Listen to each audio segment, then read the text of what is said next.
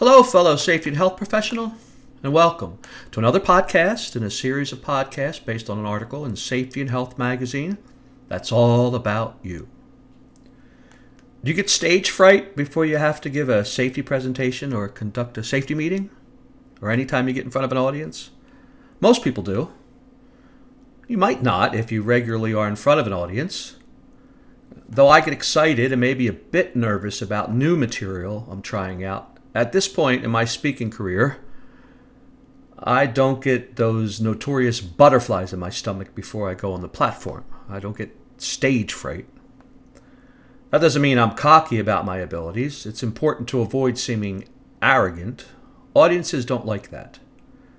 But if you do suffer from stage fright, there are several ways to quell it, many of which I use because the techniques also improve your delivery. They don't just get rid of stage fright.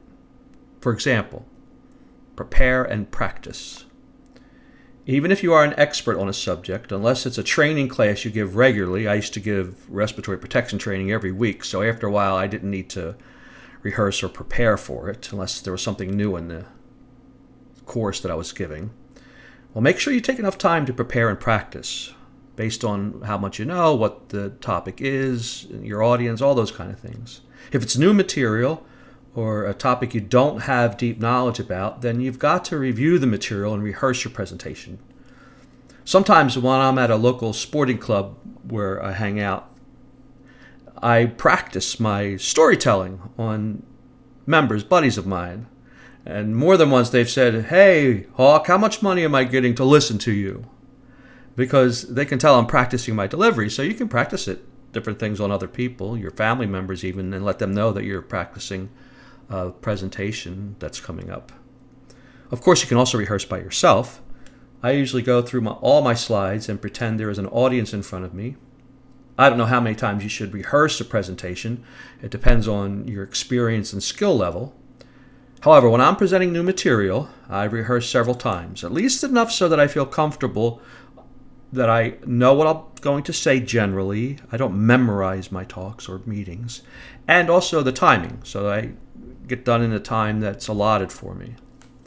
I also save my slides now, which I think is cool as anything, on a PDF file, then send them to my phone, which you can do that to your phone. Uh, this way, you'll have them with you most of the time, which will give you more opportunities to practice. I've even practiced while I was standing in line waiting somewhere. Another thing you can do is greet and hang out with your audience before you start. This warm up is my favorite way to reduce any nervousness and also get revved up before a talk. Going around the room and shaking hands, having some humorous banter, and just getting to know as many people as possible goes a long way to making you feel comfortable with your audience. It's one of my favorite parts of my job. It also endears them to you even before you start your talk. And even if they don't get to meet you, if they see that you are going around meeting people, it makes you seem more personable and more down to earth. Even when I was a full time safety and health professional, I always did this. If I was going to give a safety meeting and there was 20 people in the room, I would hang out with them, talk, shake hands, see what's going on before we started, even if they knew me well. Another thing you can do to cut down on your nervousness is to look at one person at a time. Speaking before an audience, especially a large one, can be intimidating. However, speaking to one person at a time, that's easy. We do it all the time. Don't sweep across your audience. Like, don't just look over top of their heads or pretend like it's one big group. That's what makes it intimidating. Instead, give eye contact to one person at a time. And give it long enough that they realize you are connecting with them. Not too long. Don't be staring at one person for a while, but look at a person, give them contact long enough that they can say, hey, the speaker's looking at me. There's no set pattern. You don't have to look at each person for the same length of time. You don't have to go left, right, center, left, right, center, nothing like that. Just randomly around the room, choose different people and give each person a brief gaze. If you don't already do this, you will be pre- pleasantly surprised at how much looking at one person at a time can reduce your nervousness. It also makes your presentation more personal and powerful.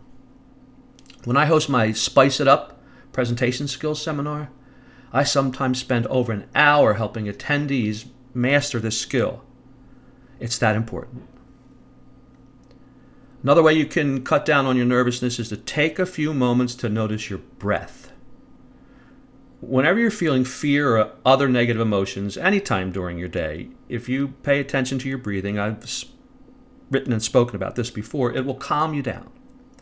Though I don't use this technique right before I go on stage, because typically I'm going around talking to people, shaking hands, laughing, having fun, and then a moment or two before I get on stage, I go back up and hook up with the person who's going to introduce me. But I do pay attention to my breath before I start interacting with the audience in the daytime. And I do it in the morning when I first wake up, too. Not only does it help you calm down, it also centers your thinking and gets you on spot to what you're doing. And finally, expect to hit a home run. If you're prepared and rehearsed and you know what you're doing, remind yourself that you'll do great. You're going to do a great job. That should go into it that way. Audiences want a speaker to do a bang up job. They're rooting for you before you start. And like anything in life, having a positive, confident attitude about your performance goes a long way in making it happen. It also reduces stage fright. Here's something to think about that I know at times has helped me feel better about my talks and do a better job.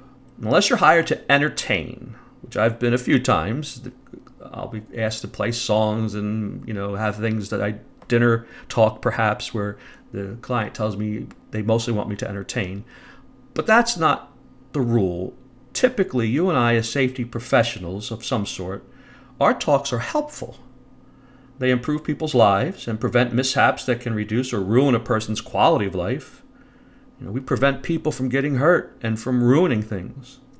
Remembering that and giving your talk with a spirit of surface, I'm here to help, I'm here to make your life better, will also make the stage less frightening.